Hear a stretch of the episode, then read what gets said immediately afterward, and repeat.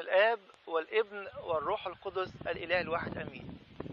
جايز تكون بتقول إن أنت عايش في بلد آه، المجتمع فيها مفتوح شوية زيادة عن اللازم. أو جايز تكون إن أنت عايش في بلد المجتمع مش مفتوح بس أنت مجتمعك الداخلي معصر ليك وتعبك. وجايز تكون بتقول أنا كنت في مكان منعزل وفي مكان مفهوش آه، إباحية والنهاردة اتحركت هاجرت رحت أي مكان. وبقى عندي مبرر إن أنا أعيش في عدم قداسة تعالوا نشوف كلمة الله بتقول لنا إيه؟ وتقول لنا إزاي أمنا العذراء بتعلمنا هذه القداسة كتاب يسر في إنجيل لوقا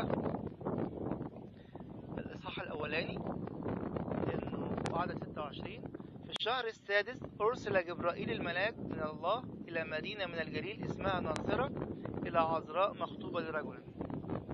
من العذراء قبل ما استقبل الخبر أو لما استقبلت خبر الميلاد المعجزي بتاع رب المجد يسوع المسيح كانت عايشة في الناصرة.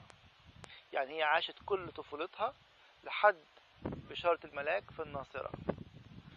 زي ما إحنا عارفين وزي ما إنجيل يوحنا الإصحاح الأولاني لما جم قالوا لنسنائيل إنه المسيح ظهر والراجل ده جاي من بلد اسمها الناصرة قال لهم كده أمن الناصرة يمكن أن يكون شيء شيء صالح؟ يوحنا واحد ستة وأربعين. يبقى النا- الناصرة معروف سمعتها إنها بلد ما ينفعش يبقى فيها قداسة. بلد ما ينفعش إن الإنسان يقول فيها إن أنا هعرف أعيش لله. لكن أمنا العذراء بتقول لنا قبل ما البلد دي أو قبل ما أستلم عطية الروح القدس والتجسد سر التجسد الإلهي في حياتي أنا كنت عايشة قداسة في هذا المكان. اللي بيقولوا لا شيء صالح ممكن يخرج منه. يا ترى النهاردة أنا قابل إن تكون أم العذراء هي شفيعة ليا وتكون معلمة ليا وتقول لي إنه ممكن؟ تفضل في المكان اللي أنت فيه بس تبقى أنت مختلف. تبقى أنت قابل شيء من الله مختلف. يبقى روح الله اللي قدسك خلاك هيكل بطريقة مختلفة. تماما كان أمنا العذراء قالت إن هي عرفت تعيش بقداسة في الجزء الأولاني من حياتها قبل البشارة وقبل ميلاد السيد المسيح. وقدرت تعيش بقداسة وهي مع ابن الله المتجسد وربته في مخافة الله. وزي ما بيقول لنا في إنجيل لوقا أصحاح 2 إنه كان ينمو إيه؟ في النعمة والقامة. الله بيقول لي كده وبيشجعني وبيشجعك. منين ما تكون في أي بلد في أي مكان في العالم القداسة ممكنة. من العذراء علمتنا كده؟ أن القداسة ممكنة في, في, في الناصرة.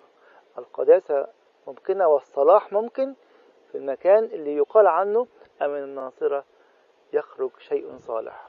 مش كده عايز أحط معاك ومعاكي آيتين أحطهم قدام عيننا باستمرار.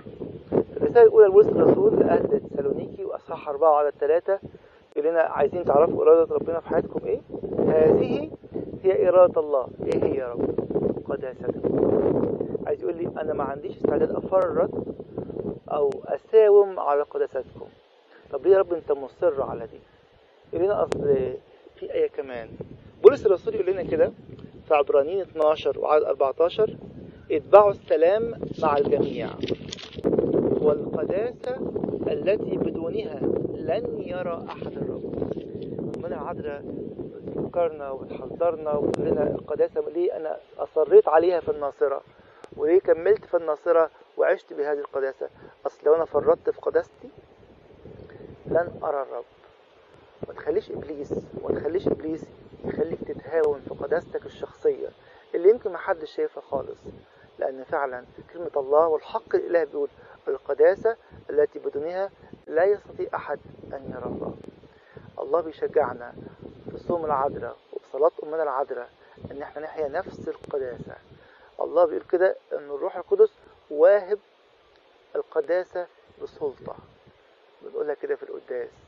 الله بيقول لكل واحد فينا وبيقول لي وبيشجعني وبيشجعك اوعى تفتكر أن القداسة شيء مستحيل. لما الله نفسه يقول كونوا قديسين كما أن أباكم الذي في السماوات قدوس القدرة فين؟ أنا عارف إني ضعيف وهو عارف إنك أنت وأنت ضعفاء لكن عارف ان في سلطان جوة وصية المسيح. لما يقول لي كونوا قديسين يبقى هو يقدر يديني قوة القداسة. عشان سفر الجامعة بيقول لنا أصحاح أربعة وعدد ثمانية لأنه حيث كلمة الملك هناك سلطان. ليتمتع بسلطان هذا الملك ملك الملوك ورب الأرباب الذي يدعوك ويدعوني للقداسة التي بدونها لا يستطيع أحد أن يرى. الله له المجد الدائم في كنيسته من الآن وإلى الأبد.